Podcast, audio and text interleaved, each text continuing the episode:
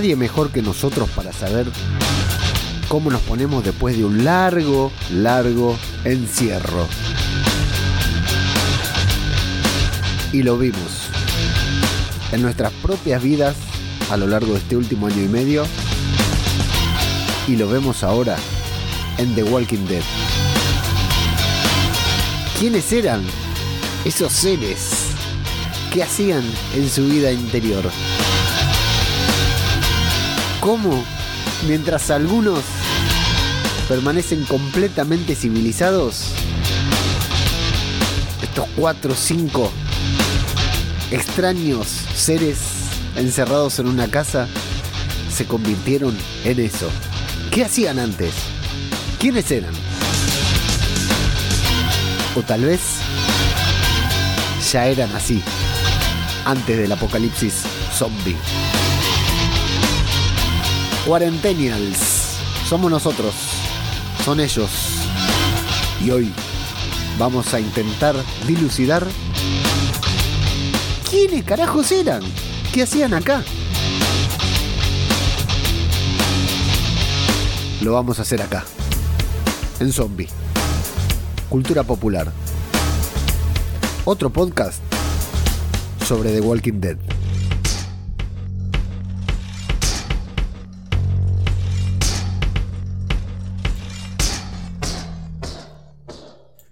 ¿Qué tal? ¿Cómo les va? Les damos la bienvenida a una nueva entrega de Zombie, Cultura Popular, el podcast de Radio de Babel en el que nos dedicamos a hablar sobre The Walking Dead y en esta ocasión del episodio número 6 de la décimo primer temporada de esta serie de zombies. Voy a posicionar el micrófono un poquitito mejor por las dudas, así que esto va a ser medio desprolijo.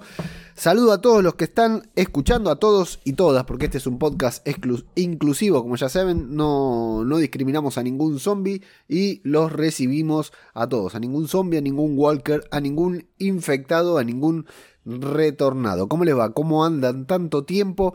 Eh, les cuento que una vez más no estamos en vivo por cuestiones técnicas, como saben. Hoy casi ni siquiera pongo el croma, eh. casi hago el podcast con las cortinas como le gusta a Gorka, a Plisken, porque bueno, los tiempos apremian.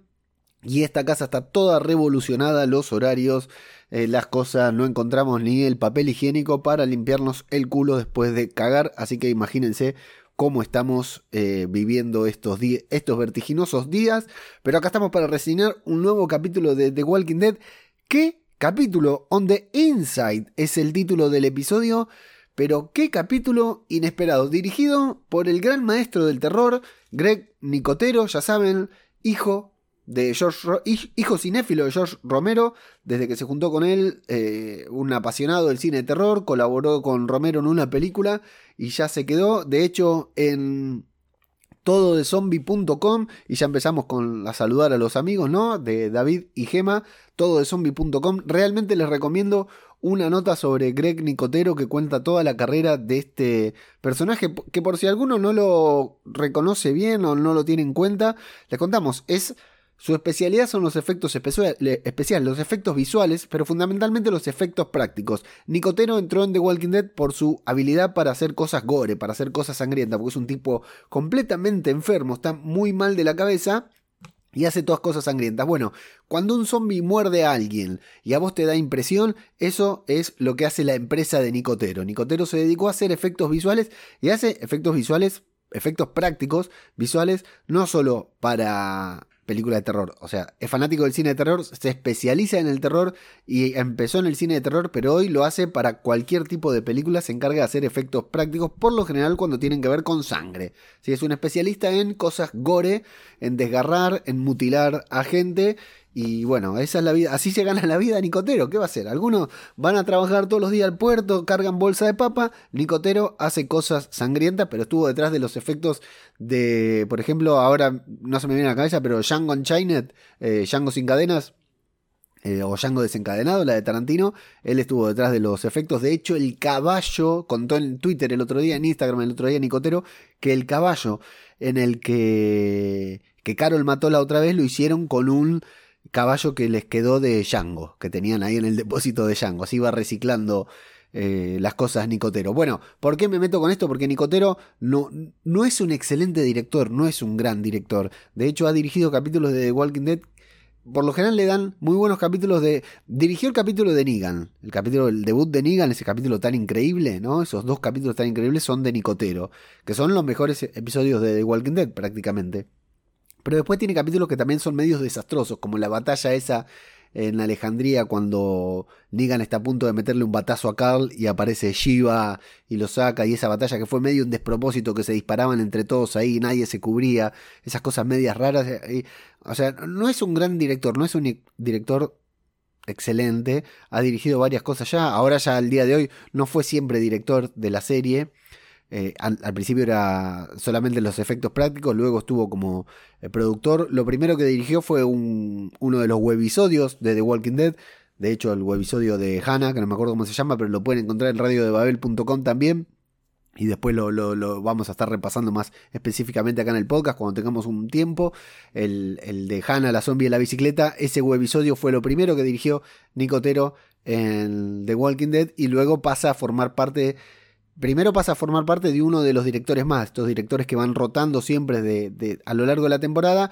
Y por último, eh, se queda ya como productor ejecutivo, es casi el, o sea, está Angela Kang, está Scott Gimple y está Nicotero, digamos, es como la, voz autorizada y el hombre que se pone detrás de las cámaras en la gran, junto con Rosmarie Sánchez y otros directores, son de los que más se ponen detrás de la cámara de The Walking Dead. Y Nicotero se agarra muchos capítulos de los que son especiales, lo cual a veces no es un acierto, porque, insisto, no es el mejor director de The Walking Dead. No siempre tiene buenos capítulos. Pero atención, atención, porque este capítulo, el sexto capítulo de la decimoprimera temporada, On the Inside, es una maravilla. Es un espectáculo. Después pasa algo con este capítulo que no sé si a ustedes les estará pasando. Cuando lo terminan de ver, dicen, pero qué mierda me acaban de contar. ¿Qué tiene que ver esto con The Walking Dead? ¿Qué, qué, ¿Dónde están los zombies? ¿Qué, qué, ¿Qué fue esto que me acaban de hacer experimentar. Pero mientras vamos viendo el capítulo, se nos cagan tanto las patas, se nos frunce tanto el culo, que no nos damos cuenta de que no tiene nada que ver con The Walking Dead, de que estos extraños seres endemoniados, o sea que estamos en una serie de posesiones demoníacas, estamos en Constantine de golpe. No, estamos en The Walking Dead. Hay zombies, pero nos metieron un capítulo adentro de cuatro paredes que con una historia muy chiquita nos metieron un capítulo de emociones, de sensaciones, de impresiones. Un capítulo en el que nos dijeron, mira, esto con el agregado de que Connie es sorda, hipoacúsica, como le quieran llamar, es sordomuda. Connie, la actriz Lauren Ridloff, lo es. Y Connie...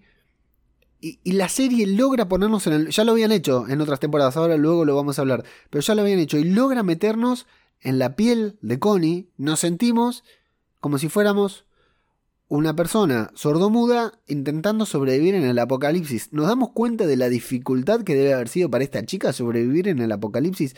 Es una gran superviviente de la serie. Y el capítulo, la verdad que es... A, mí me pareció soberbio, me pareció soberbio. No tiene nada que ver, no le aporta nada de Walking Dead, pero es un gran capítulo. Desde que empieza hasta que termina, es un capitulazo. ¿Tiene sentido dentro de The Walking Dead? No, no tiene sentido, pero es un capitulazo. ¿Te asustaste mientras lo veías? Listo. Es un gran, gran episodio de The Walking Dead. Así que de eso vamos a hablar hoy de On the Inside. Pero como siempre, decirles que nos pueden seguir si nos están escuchando por primera vez. El podcast lo escuchan en Spotify.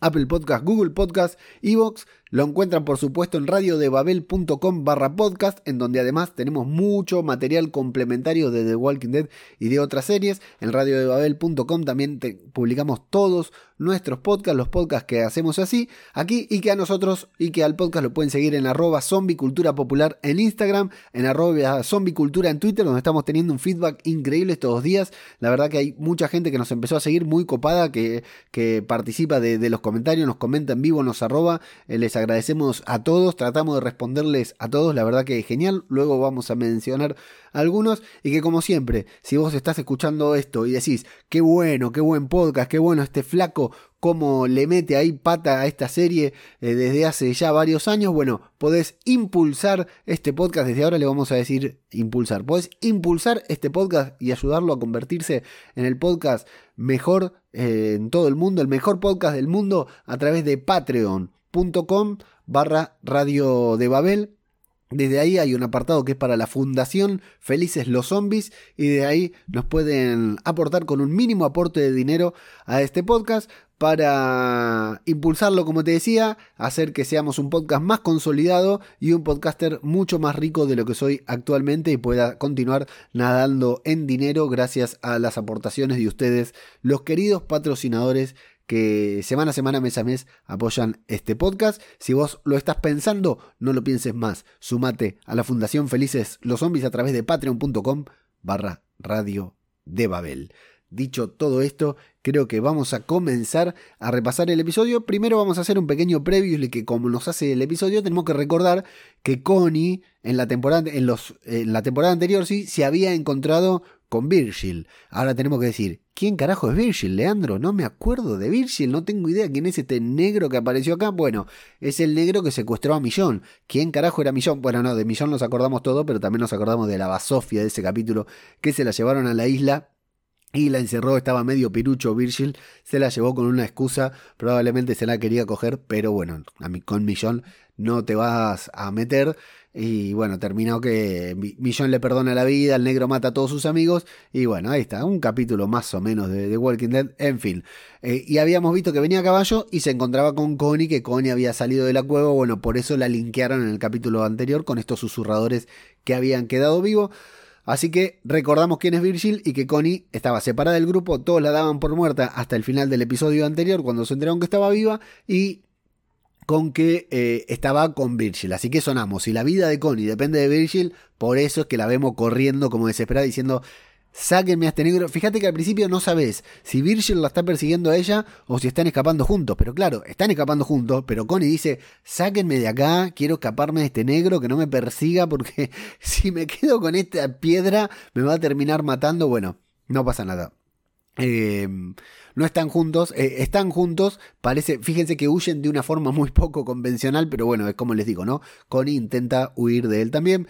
Ella quiere ir para un lado, él para el otro, discuten un poquitito, pero bueno, lo siguen los caminantes y terminan yendo hacia una casa que está rodeada de caminantes, por alguna razón está rodeada de caminantes, ¿no? Porque si no, no estarían todos los caminantes agolpados ahí.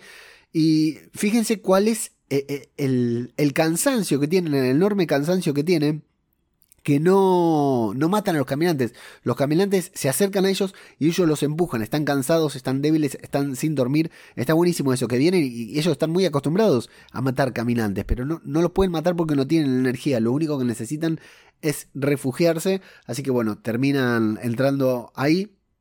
Virgil mata al caminante que tenían encima. Y bueno, hacen semejante quilombo, ¿no? Semejante ruido que todos los caminantes se agrupan alrededor de, la casa y empujan la puerta que Connie intenta sostener en una escena muy linda que está ella ahí gritando Hold the door, hold the door. Pero es bastante interesante. Eh, un buen principio como para ver que vamos a tener de estos, dos, de estos dos personajes. Hoy sí, hoy voy a ir más o menos llevando las escenas como fueron sucediendo en el episodio porque me parece que tienen un sentido, tienen un porqué de la narración de este capítulo, así que vamos a ir escena por escena y de acá dejamos a Connie y a Virgil, que son los dos grandes protagonistas del episodio, para irnos a Alejandría, en donde Aaron y Carol están trazando un plan para ir a buscar a, Connie, anda Rosita por ahí también, eh, quieren hacerlo rápido, quieren hacerlo seguro, pero Viene Magna y le dice, chicos, ¿alguien vio a Connie? ¿A Kelly? Claro, Kelly ya salió para allá. ¿Qué va a esperar? Si apenas podía esperar Carol, que se siente responsable, imagínate Kelly que se la pasó saliendo a buscar a Connie, se fue para allá a Kelly, sí, a buscar a Connie. Así que ya sabemos que Kelly va a estar en problemas y que fundamentalmente ya hay gente yendo hacia la casa. En algún momento, eventualmente, si tienen suerte, se van a encontrar con la casa en donde se refugiaron eh, Connie y Virgil. Justamente Connie está en el interior de esta casa en donde hay cabezas de animales embalsamados y tienen un pequeño papel ahí, tiene un pequeño papel Connie con una especie de mapa ¿sí? Como para saber a dónde está ubicada. Y Virgil, mientras tanto, va recorriendo la casa para asegurarse de que no hay nadie y le asegura que, están a salvo allí dentro. Pero bueno, también nos encontramos con este problema que tienen para comunicarse. Connie es sordomuda y Virgil habla. Eh, Connie está acostumbrada a... Eh, en realidad eh, es lo que nos pasaría a cualquiera de nosotros. A mí, en mi caso, no estoy acostumbrado. La verdad, nunca invertí tiempo en, aprender lenguaje de señas ni nada. Entonces uno no está acostumbrado a comunicarse con una persona que tenga esta imposibilidad. Así que bueno, les cuesta mucho esto. Ya es un, un problema para intentar sobrevivir juntos. Y le dice a Connie que tiene que descansar. Que él va a vigilar. Pero claro, Connie tiene un problema, ¿no? Aparte de, su incapacidad, ¿no? De que imaginémoslo que nos vamos a dormir, ¿no? En un estado de alerta a la noche, por ejemplo, ¿no? Nosotros nos vamos a dormir y nos vamos a dormir sabiendo que al otro día nos tenemos que, despertar y confiando en que nos despierte el despertador, justamente, ¿no? Que suene el despertador y nosotros nos, nos, despertemos. Cinco y media, seis de la mañana, a la hora que nos tenemos que levantar, suena el despertador y nosotros nos despertamos. Ahora, si ese despertador no suena, estamos en el horno. Si no lo escuchamos, por alguna razón, estamos en el horno. Bueno, imagínate lo que debe ser en una situación de alerta como en el apocalipsis, que te vas a dormir con los cinco sentidos despiertos, ¿no? Ante cualquier ruidito uno quiere creer que se despertaría, y Connie que no escucha, no escucha a un caminante acercarse, no escucha si Virgil la quiere abusar, no escucha si golpean la puerta, no escucha absolutamente nada, no escucha si pasa alguien y puede pedir ayuda, ¿no? Entonces la desesperación que debe causar ya nos empieza a... empezamos a sentir esa supuesta desesperación de Connie. Y bueno, ella, eh, a pesar de que él le dice que la va a cubrir, que él va, vos descansa, evidentemente tiene problemas para descansar con él, dice, vos descansa, que yo vigilo, ella sabe que está frente a un tremendo idiota y no quiere darle un segundo en soledad porque sabe que en cualquier momento puede llegar a morir porque Virgil mete la pata y muere porque Virgil, a Virgil se le nota que no está preparado para la supervivencia. Así que Connie eh, está segura que ese sitio no es seguro. En realidad ningún sitio en el que estés con Virgil va a ser seguro, Connie. Y no tiene pensado dormir, no tiene pensado descansar y mucho menos al lado de Virgil, por supuesto, porque es una de las mejores personajes que quedan vivas en el apocalipsis. Eh, vamos a ver que tiene alguna especie de flashback, ¿no? De la cueva por lo cual entendemos también que además de todo lo que le está pasando, tiene esta especie de estrés postraumático de haber estado en una cueva encerrada con cientos de caminantes, etc. Así que para no dormirse, para no descansar, se va a revisar una vez más la casa. Bien, Connie, todos hubiéramos hecho lo mismo porque con Virgil, la revisó Virgil, así que imagínate cómo revisaron esa casa, ¿no? Eh, bueno, Daryl va a ser testigo mientras tanto, allá en el, con, los, con esta agrupación que se llaman los segadores de Reapers, es testigo de las torturas a Frost. Frost, recordamos, es el personaje que apareció con Maggie, que desapareció, lo secuestraron en este momento los, los eh, segadores y que en la en el episodio pasado, no, en el anterior, Daryl le dijo, hace de cuenta que no me conoces, se lo dijo de mala manera y Frost entendió, pero bueno, hay que ver qué tanto puede aguantar la mentira Frost, ¿no? Sobre todo viendo que Daryl ahora ocupa una pseudo posición de poder, de poder. Y para Daryl también debe ser muy fuerte, aunque es pragmático, aunque sabe cómo sobrevivir y cuáles son las cosas que, que, uno tiene que hacer en la, en la vida, ¿no? En, la vida apocalíptica. Daryl le dice que cuando lo ve a Frost siendo torturado y parece que perciben ¿no? su incomodidad, Daryl dice, no, yo hice cosas peores, pero el calvo eh, no es para menos, el calvo eh, Pope, el Papa, le dice, no, bueno, si no importa si hiciste cosas peores, ahora te va a tocar a vos continuar con, con la tortura. Así que es Daryl quien tiene que interrogarlo mientras otro tiene una pistola, digamos, ¿no? Eh, así que es un duro momento para Daryl, un duro momento para Frost, por supuesto, y un duro momento para nosotros como espectadores porque nos ponemos en, el lugar de ambos, de Frost sabiéndose torturado por un aliado y de Daryl teniendo que torturar, porque Daryl es pragmático pero no es un hijo de puta, ¿verdad? Entonces es bastante fuerte, Daryl se la banca mucho, Frost también se la banca bastante porque Daryl le corta un dedo, consigue una locación exacta del sitio en el que se va a ubicar Maggie, que es lo que ellos querían saber, a dónde iba Maggie, por qué están encajetados con Maggie, no sabemos, no lo entendemos, pero es conveniente para la trama. Y bueno, Daryl suma algunos puntos porque Pope lo deja quedarse con el cuchillo, pero bien por Frost, que no habló, porque hubiera dicho Frost. O sea, a mí me están por cortar el dedo y le digo, mira, este es amigo de Maggie desde antes del apocalipsis, así que Frost lo podría haber mandado al frente de movida y se la bancó muy bien ahí sin decir, sin revelar ninguna información y ya tiene un dedo menos. Vamos con Connie, que encuentra Por eso digo, ¿no? Es todo un sinsentido. Van a, va a estar recorriendo la casa, Connie, y se va a encontrar con retratos a los que les marcaron los ojos. ¿Por qué? ¿Qué será? Gente ciega, ¿no? Una casa de gente ciega y le cortaron los ojos a todos. Bueno, no importa, no tiene sentido y no va a tener sentido. Pero ya a nosotros como espectadores nos da la pauta de que hay algo extraño. Aquellos, me imagino que todos los que están escuchando esto, que son fanáticos de The Walking Dead y que miran cine de suspenso y terror, se sorprenderán, eh, les resultará habitual que si entras a una casa y ves cuadros con los ojos clavados, con los ojos tachados, hay que rajar de ahí, ¿verdad? Hay que irse a la mierda. Bueno, y sí, hay que recordar lo difícil que es para Connie manejarse en el apocalipsis. Lo hemos visto cuando en Hilltop dejan al bebé que ahora está criando Alden. Ella es una de las primeras que sale a rescatarlo. ¿Se acuerdan que se meten, meten ahí entre los maizales? Y en ese momento nos mostraron lo difícil que es para Connie porque no escucha a los caminantes, no escucha si le vienen de costado, de atrás, si alguien le grita algo, no.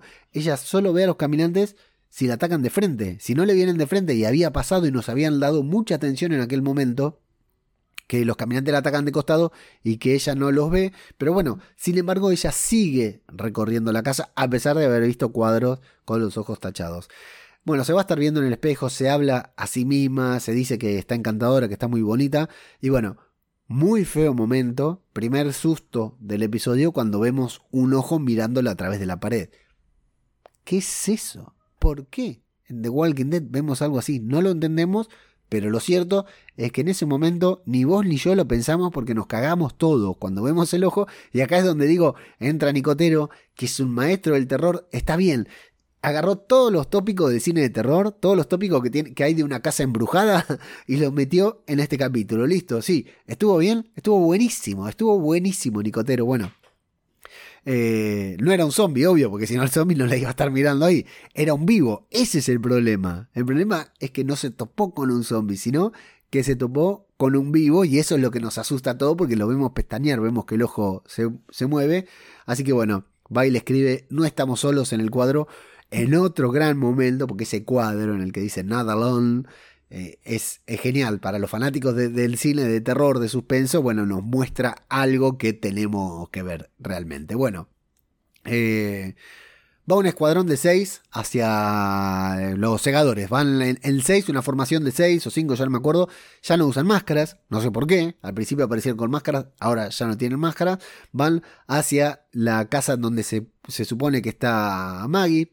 Eh, ¿Qué pensará Daryl en este momento? ¿no? Porque sabemos que Daryl no los va a traicionar. O sea, va con la corriente va hacia adelante, hacia adelante, pero en algún punto, y a mí me hizo acordar mucho a Claim, ese capítulo en el que Daryl estaba con los pandilleros y se encuentra con Rick, que, lo, que el capítulo lo, repasamos con Javi Disyunta cuando hicimos los 10 mejores momentos de Rick Grimes hace un par de episodios atrás, hicimos una recopilación de los 10 mejores momentos de Rick Grimes en The Walking Dead y ahí tuvimos a, a Javi Disyunta, el cosplayer de Rick, que eligió este momento cuando Rick, bueno, le corta la yugular al, al a Joe este líder de los pandilleros que quisieron violar a, Carl y que entre los que se había metido Daryl, porque había quedado separado del grupo después de perder a Beth y todo, se había quedado con ellos.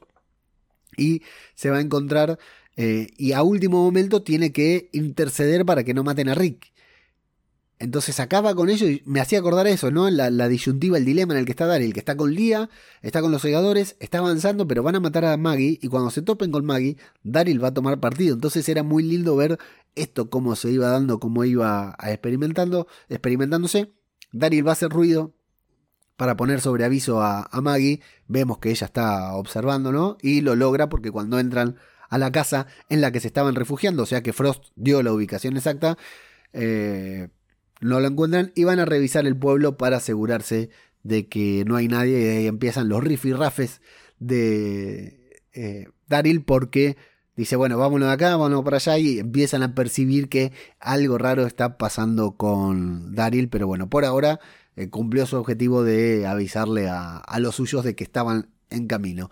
Kelly va a caballo por el medio del bosque, se va a encontrar con un caballo muerto, el resto de un campamento en el que va a encontrar la gomera tirachina u onda de Connie y la libreta en la que Connie fue anotando todo lo que pasó, siempre pensando en el futuro.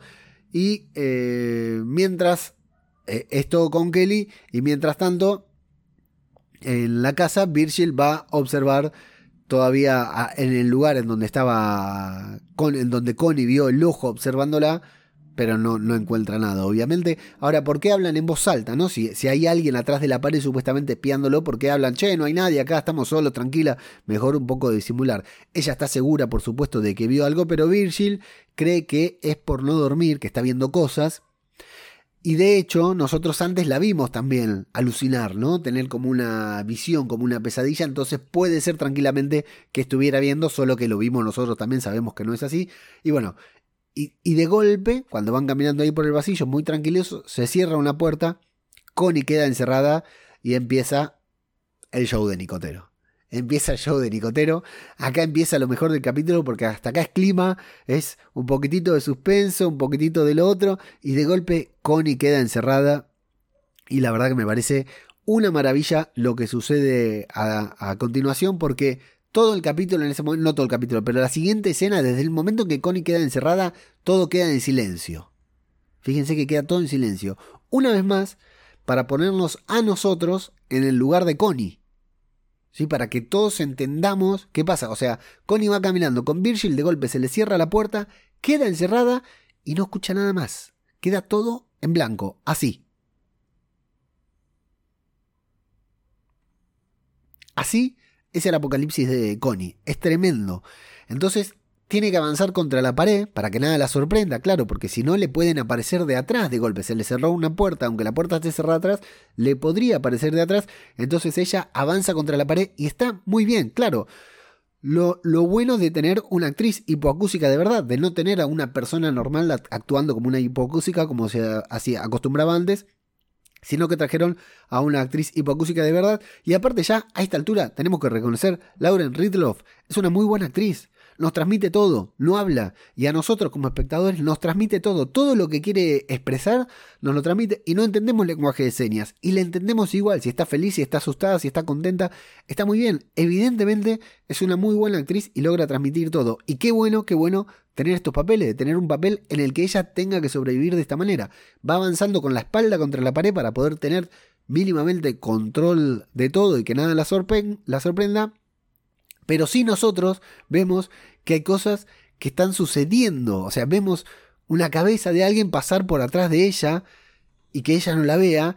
Entonces nos da la pauta de lo indefensa que está, de que está terrible. O sea, hay algo moviéndose por detrás y ella no tiene la menor idea. Es tremenda. Nos genera a nosotros como espectadores mucha adrenalina, mucho nerviosismo por ella y porque aparte Nicotero y The Walking Dead en este capítulo logran hacernos sentir en el lugar de ella. Realmente estamos nosotros como espectadores tan indefensos como ella misma. Es genial, es tremendo.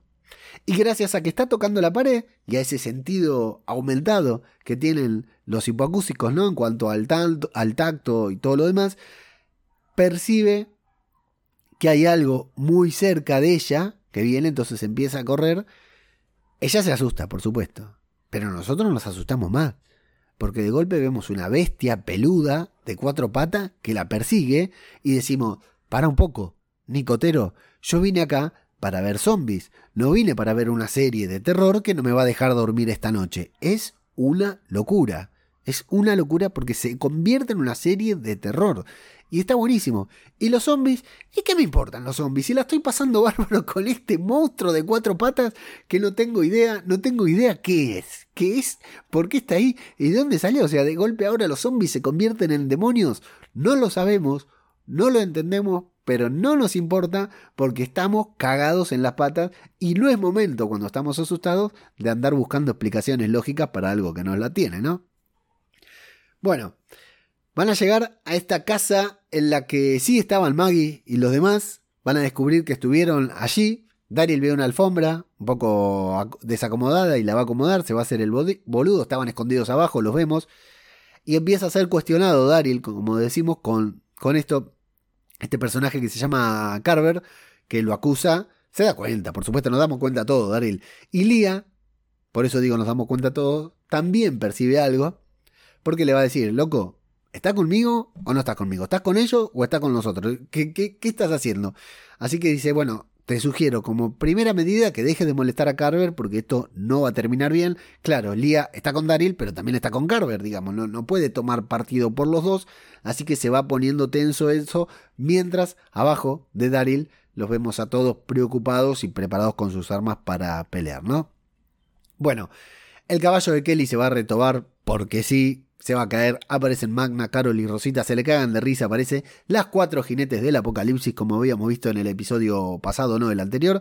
Así que Kelly y las otras tres jinetes se van a unir y van a poder seguir caminando juntas muy rápido. Encontró Kelly el, el camino este, de, el lugar en donde, por donde estaba Connie, y muy rápido encontraron Magna, Carol y Rosita a Kelly. La verdad que demasiado rápido. Si era tan rápido, podrían haber encontrado a, Kelly, a Connie en cualquier momento. Pero bueno, eso no, no nos importa porque no es la trama más importante del capítulo.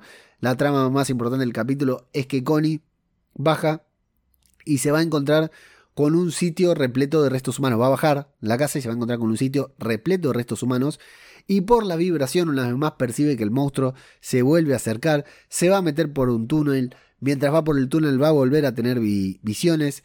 Eh, por otra, en otro lado de la casa, Virgil también es perseguido por el monstruo y Connie lo ve por un agujero porque van por una especie de pasadizos que hay, lo va a volver por un agujero y golpea la pared para llamar la atención de Virgil, que claro, no sabe qué hacer. Dice, eh, peleo, eh, ¿será un monstruo de estos, un demonio de estos o será Connie? Está muy dubitativo y está genial también ahí cuando vemos a Virgil acercarse hacia los golpes que Kelly da al otro lado de la pared y vemos al demonio, al monstruito este, al hermano Macana, saliendo desde atrás y a Connie con la imposibilidad y la impotencia de no poder avisarle. Le quiere gritar, hey, Virgil, cuidado atrás. Nosotros lo vemos, Connie lo ve, pero Virgil no lo escucha porque evidentemente son muy sigilosos y aparte van reptando, ¿no? Horrible. Y Connie no le puede avisar. Está muy bien también para darnos desesperación a nosotros. Bueno, lo va a atacar.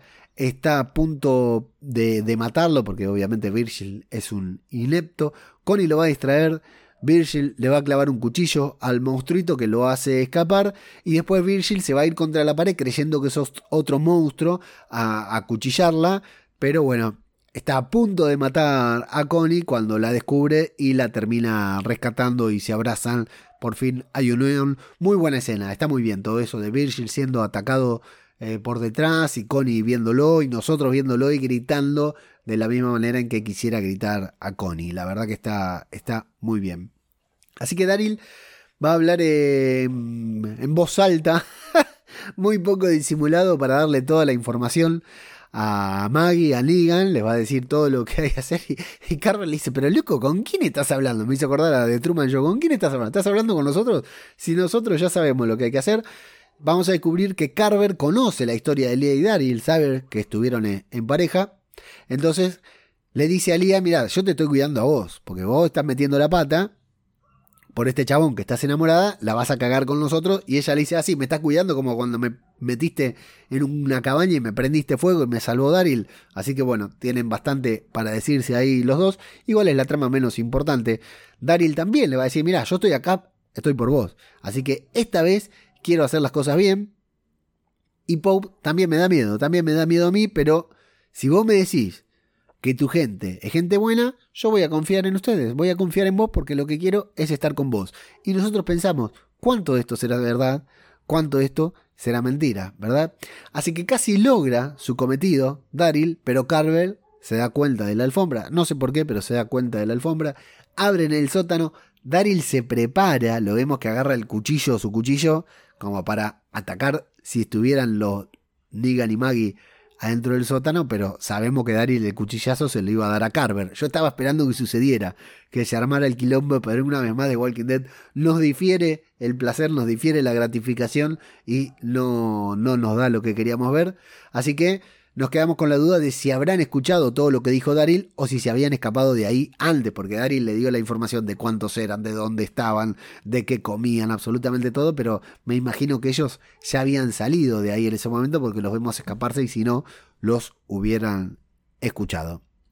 Bueno, afuera, se viene una tormenta, fuerte tormenta, y las cuatro jinetes jinetas del apocalipsis, apocalipsis están afuera, rastreando a Connie, intentando encontrar a Connie. No saben si separarse o no.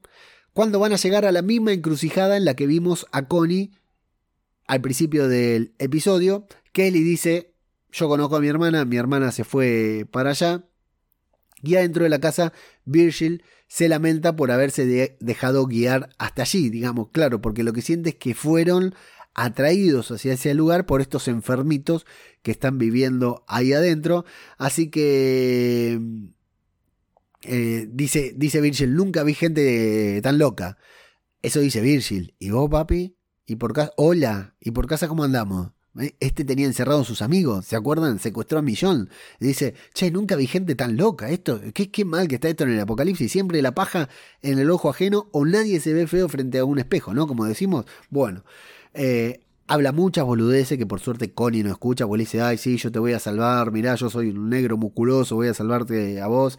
Le da su cuchillo, le dice que no se detenga por nada le dice que siga adelante, que él se va a sacrificar por ella y con él le dice, mira amigo, vamos a escapar juntos o de acá no sale nadie. Así que por fin hace un poco de autocrítica, confiesa que él también estuvo bastante loquito, pero que Millón le dio una segunda oportunidad porque Millón pudo haberle cortado la cabeza, pero no se la quiso cortar y quiere aprovechar esa segunda oportunidad que Millón le dio a él para salvar a Connie y que Connie encuentre a su familia, que se encuentre con Kelly pero Kelly, eh, Connie le dice, mira, vamos a ir juntos. Sin embargo, Virgil le pide que le prometa que va a continuar adelante sin importar lo que suceda con él. Evidentemente piensa sacrificarse y aparte, bueno, ya está herido, pero ella va a insistir una vez más y le va a decir together, porque quiere que salven juntos. Bueno, el loco, el enfermito, no sé cómo llamarlo, el demonio, vuelve a atacarlos, o enfermita, ¿no? Hay que ser inclusivo.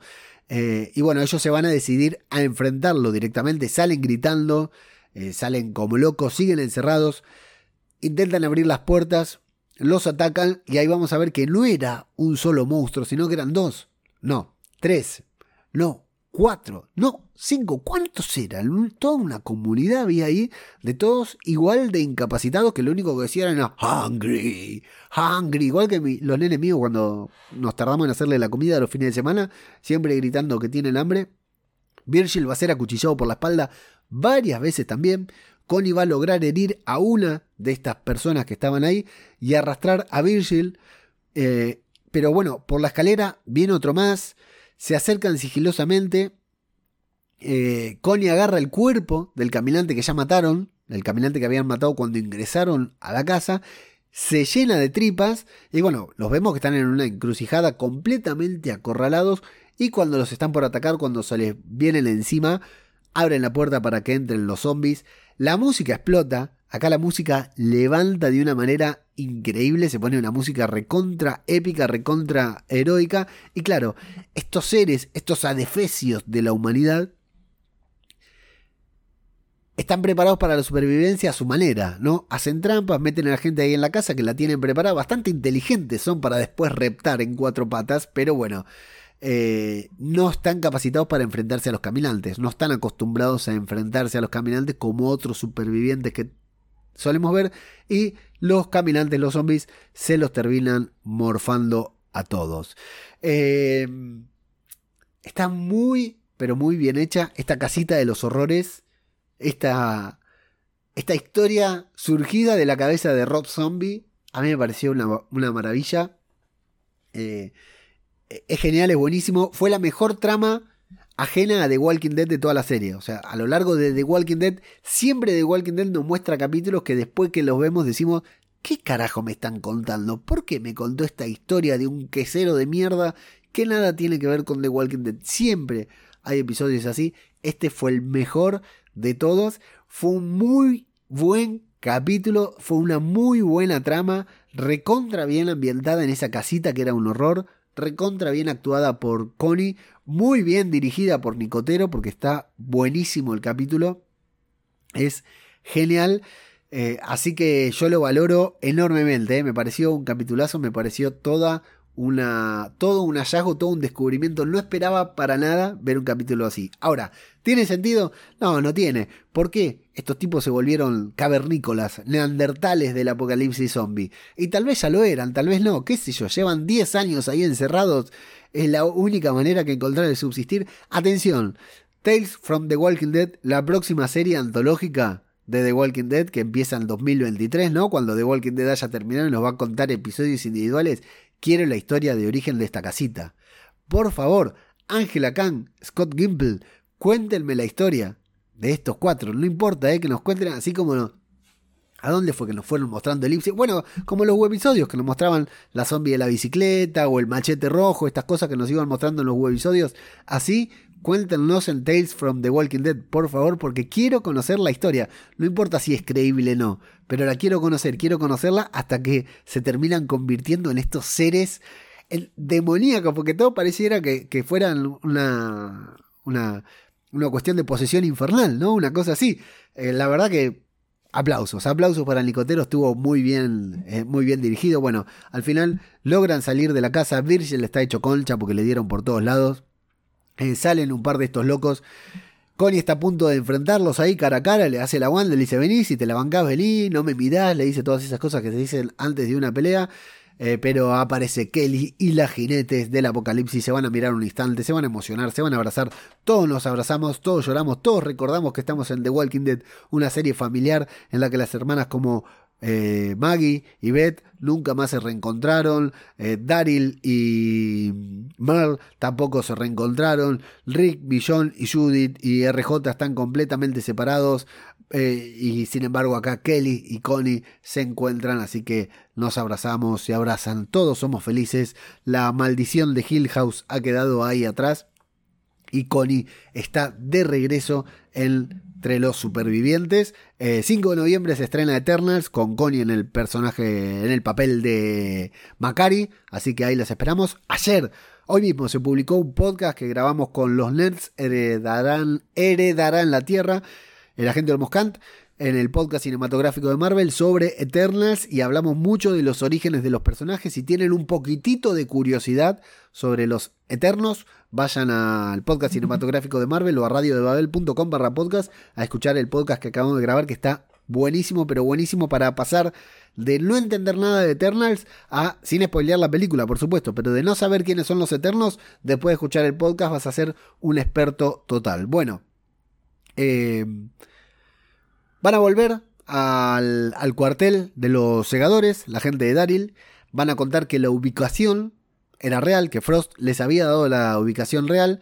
Pero hay algo raro porque Pope parece que estuvo, obtuvo más info de Frost. Se quedó torturándole y lo mira a Daryl amenazadoramente como si ya supiera algo, como si supiera que es un vendido, ¿no? Que es un comodín, que es un doble agente, que es un traidor, o como si Angela Kang nos quisiera hacer creer eso a nosotros, ¿no? Ya a esta altura sabemos que o se dio cuenta o Angela Kang quiere que nos demos cuenta, ¿no? Y aparte hablan, susurran, lo miran desde lejos, se ríen y lo ponen bastante incómodo. Frost es un caminante, gracias Frost, gracias totales, gracias por tus servicios prestados a lo largo de estos dos o tres capítulos. Nunca te olvidaremos, o sí es muy probable que en tres o cuatro episodios no nos acordemos de ti. Y Lia y Dariel se van a quedar preocupados como diciendo, este, este pelado, este pelado botón ya sabe algo, ¿qué habrá pasado?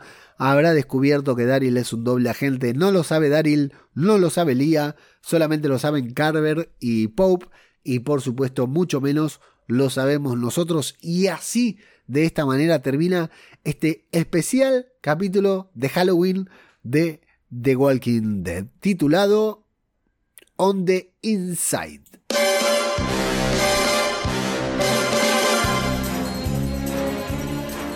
Agente secreto al servicio de su majestad. Bebe martini con voz batido, no agitado. Tiene licencia para matar. Ha tenido las caras de Sean Connery, George Lazenby, Roger Moore, Timothy Dalton, Pierce Brosnan y Daniel Craig. Y sí, ya lo sabes. El nombre es Bond. James Bond. Para llegar al estreno de No Time to Die en octubre de 2021, conociendo todas las películas de 007, y para pasar un verano con las películas del personaje creado por Ian Fleming, escucha la iniciativa Bond. 19 podcasts con licencia para hablar acompañan al superagente inglés en sus aventuras. No te lo pierdas y busca el hashtag Iniciativa Bond en redes sociales. Ya disponible en tu app de podcast favorita. Se acaba, se acaba, se termina, se termina, se terminó. No, se termina la iniciativa Bond. Esta iniciativa en la que 19 podcasts, bueno, ya no son 19, creo que son 20. 20 podcasts nos juntamos para repasar las 26 películas del agente más famoso del mundo 007, James Bond, antes del estreno de No Time to Die. Eh, la verdad que estuvo buenísimo, hicimos un recorrido semana a semana por todas las películas de James Bond. Acá en Radio de Babel, a través del podcast que faltaba, tocamos tres películas. Eh, la primera, Doctor No, después hicimos El hombre de la pistola de oro y ahora por último hicimos El mundo nunca es suficiente. Tres muy buenas películas, tres películas muy distintas con tres James Bond distintos, pero bueno, eh, ya se viene No Time to Die, así que se va, va a estar el, el, estreno y vamos a tener el último podcast de la iniciativa Bond y ahí queda archivada para siempre en esa lista de reproducción de Evox. En radiodebabel.com la pueden encontrar. La verdad que estuvo muy bueno. Muchas gracias a todos los que nos acompañaron, muchas gracias a todos los que escucharon, muchas gracias a todos los podcasts que formaron parte de la iniciativa y no digan nada, pero ya estamos preparando la nueva iniciativa para este mismo 2021, antes de fin de año se viene una nueva iniciativa, pero no les puedo decir por qué, porque apenas la estamos preparando. No, está bastante avanzada, pero no les puedo decir por qué. Ya se van a enterar cuando la publiquemos con tantos otros podcasts amigos. 11 por 06 de The Walking Dead titulado On the Inside. Bueno, un capítulo irrelevante, sí, un capítulo que no nos aporta nada, un capítulo que no vamos a recordar por el resto de la serie, o sí, porque a pesar de ser un episodio irrelevante, es un episodio que nos sorprendió con una trama ambientada completamente de terror que no esperábamos ver, que estuvo muy bien filmada, porque a veces con The Walking Dead pasa eso, a veces con The Walking Dead pasa que nos hace creer que nos está contando algo bueno o nos hace creer, dice, bueno, este capítulo te voy a dar un capítulo de acción y nos da una caca, una porquería. En este caso, todo lo contrario, la verdad que el capítulo estuvo muy a la altura y Nicotero se marcó un capitulazo de acción que por supuesto, por supuesto, nos hizo asustar bastante y aunque la trama tenga poco que ver con lo que estamos acostumbrados a ver en The Walking Dead, estuvo bien hecho y eso la verdad que para un episodio irrelevante a nivel de trama es de agradecer, es de agradecer poder ver algo por el estilo y tan bien hecho. Pero eso es lo que opino yo. Acá lo que importa, lo importante es lo que opinan ustedes. Ya de por sí les pido disculpas que no vamos a tener muchos comentarios porque Estoy grabando muy temprano, mucho más temprano de lo que siempre grabo, así que eh, no va a haber muchos comentarios, pero los comentarios que dejen en este podcast, por supuesto, los leeremos en el próximo. Les voy a ser honesto, esto es un quilombo, porque yo el capítulo lo vi hace una semana. Se, está, eh, se estrena el lunes 27 y yo lo vi el lunes 20. De hecho, ahora cuando termine de grabar esto, me voy a poner a ver el nuevo capítulo, el 8, el 11 por 07, perdón, que no se estrena hasta la próxima semana. Es un despelote. Y a todo esto sumale, bueno, primero que salen los capítulos en cualquier momento y uno los ve cuando puede. Sumale el quilombo en el que estoy metido yo, entre horarios, trabajo, niños, familia, mudanza. Es un despelote todo esto, se imaginarán. Y si no se imaginan, algún día haré un podcast hablando de todo esto. Entonces, la verdad, grabo cuando puedo porque si espero a la hora en que siempre acostumbro grabar, por ahí ni siquiera puedo grabar y me atraso como hace me pasó hace 15 días por cuestiones de salud, pero que después no encontré el espacio para grabar. Así que bueno, eh, vamos a ir con los comentarios, primero con los que nos dejan en Evox, que viene nuestro querido Raúl de Rock and Roll Radio, tu radio de rock, que dice, recupérate pronto, crack, ya estoy recuperado. Te contesto a lo de por qué haces este podcast. Bueno, sí, porque yo lloré un poquitito, ¿no? La semana pasada. Eh, porque vale para hacerlo, eres eres un gran comunicador y has nacido para ello y como dejes de hacerlo, voy a Argentina y te crujo el orto, me dice. Un abrazo crack, nunca dejes de hacerlo, egoístamente te lo digo y ya le avisé a Raúl que no hace falta que viaje hasta Argentina porque el 12 de noviembre estoy llegando a España, más precisamente a Galicia, así que me pueden ir a romper el orto ahí. DFA-78 nos dice, gracias Leo, de verdad que haces un trabajo espectacular, la pasión que pones es increíble, además comunicas muy bien, con mucha cercanía, con unas expresiones argentinas que en España nos encantan. Algún día serás recompensado, ya lo verás. Suerte y a tope con la mancomunidad. Nos faltó mancomunidad este capítulo, pero tuvimos a estos seres extraños del apocalipsis. Muchas gracias, DFA78. Muy lindas palabras, me encanta, ¿eh? Y Isa, cuenta pendeja que le mando un abrazo grande, me dice, qué, qué grande eres, Leo, y qué bien lo haces, te queremos, yo también los quiero a todos ustedes por escuchar esta mierda semana a semana. Así quiero mencionar algunos comentarios que hicimos en Twitter, que nos dejaron en Twitter, porque les digo, en arroba zombie cultura, la verdad que están participando mucho en, las encuestas y en los comentarios que hacemos. Eh, hablando de Lee Hornsby de la semana pasada, ¿no? Este mancomunicador, podríamos decir, de la mancomunidad, el que está frente a la pantalla y que aparece al final del capítulo para sacarle las papas del fuego, pareciera. Eh, preguntamos si confiaban en él, si creen, creen que oculta algo o si les parece un personaje de fiar, Lee Hornsby. Y dice, uff, Noelia nos dice, arroba no es Supernoe, nos dice, uff, su cara lo dice todo. Arroba David-R Madrid 8 nos dice, a mí no me cae bien. Y arroba Capitán Walker dice, apenas tuvo diálogos, ¿cómo lo vamos a juzgar? Y bueno, sí, acá juzgamos a todos, así es suficiente con una pequeña aparición para eh, que lo cataloguemos, ¿no? Después le preguntamos cuál sería el helado favorito, ¿no? Con una foto esta de Eugene cuando está comprando helados en el capítulo pasado. ¿Cuál sería tu helado favorito en el apocalipsis zombie? Y alguna de las respuestas de eh, a mí me gusta el cine, a mí también me gusta el cine de terror, nos dice que él comería zombie fresa y choco zombie con trocitos de zombie trufa. Me encantó.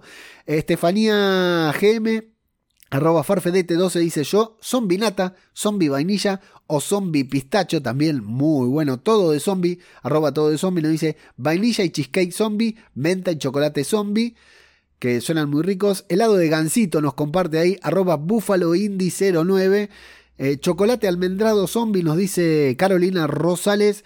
Andy Soscuba, arroba Andy 61901290, que número ahora dice Mouse de chocolate, mousse de chocolate zombie. Se prestaba para el, helado zombie, así que nos pueden dejar el comentario también de qué helado zombie les gustaría comentar. Y arroba Nahuel Coronel 17 nos dice, ¿no te parece que Pope, el líder de los Reapers, es el Puma Goiti? Cada vez que lo veía en escena no podía evitar decir, andás Pope, andás. Eh, Puma Goiti, un actor argentino calvo, así que, y que es muy parecido, muy, pero muy, después voy a subir una captura y arrobando a arroba Nahuel Coronel 17, muy parecido al Puma Goiti, este actor argentino del que estamos haciendo mención. Amigos, 11 por 06, On the Inside, capitulazo, irrelevante, pero capitulazo, así que ha sido un placer volver a, reseñarlo con ustedes, para ustedes, junto a ustedes. Así que espero que les gusten, espero que compartan, que le den like, que comenten y que se sumen a través de patreon.com barra radio de Babel a la fundación Felices los Zombies para hacer de este podcast el podcast más Walker de toda la historia. Y por último, arroba zombicultura en Twitter, arroba zombicultura popular, en Instagram yo soy arroba ajeno al tiempo en todas, absolutamente todas las redes sociales. Y esto, esto ha sido Zombie, Cultura Popular. Otro podcast sobre The Walking Dead. Muchas gracias y hasta la próxima, Walkers.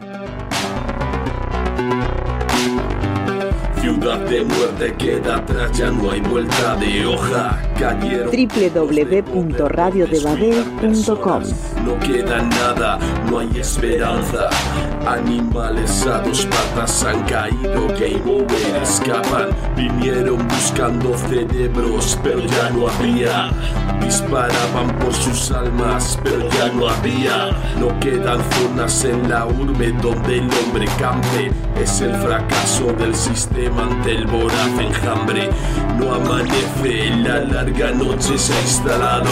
No hay sonrisas, no hay besos, no queda nadie al lado. La realidad del yermo, empezar de cero. La realidad de tu deseo te acerca al infierno. Ahora pides ayuda, puedes llamarme serpiente. Mira mis dientes, mi sangre no entiende de suerte. Salta el muro de tus miedos, siéntete el más fuerte. Asume tu actitud inhumana ante la muerte y muerte. Ciudades arrasadas por la plaga, no queda nada. Revueltas buscando esperanza, no sirve de nada. Hombres armados al rescate no hicieron nada. Llora sangre de impotencia y tu voz se desgarra.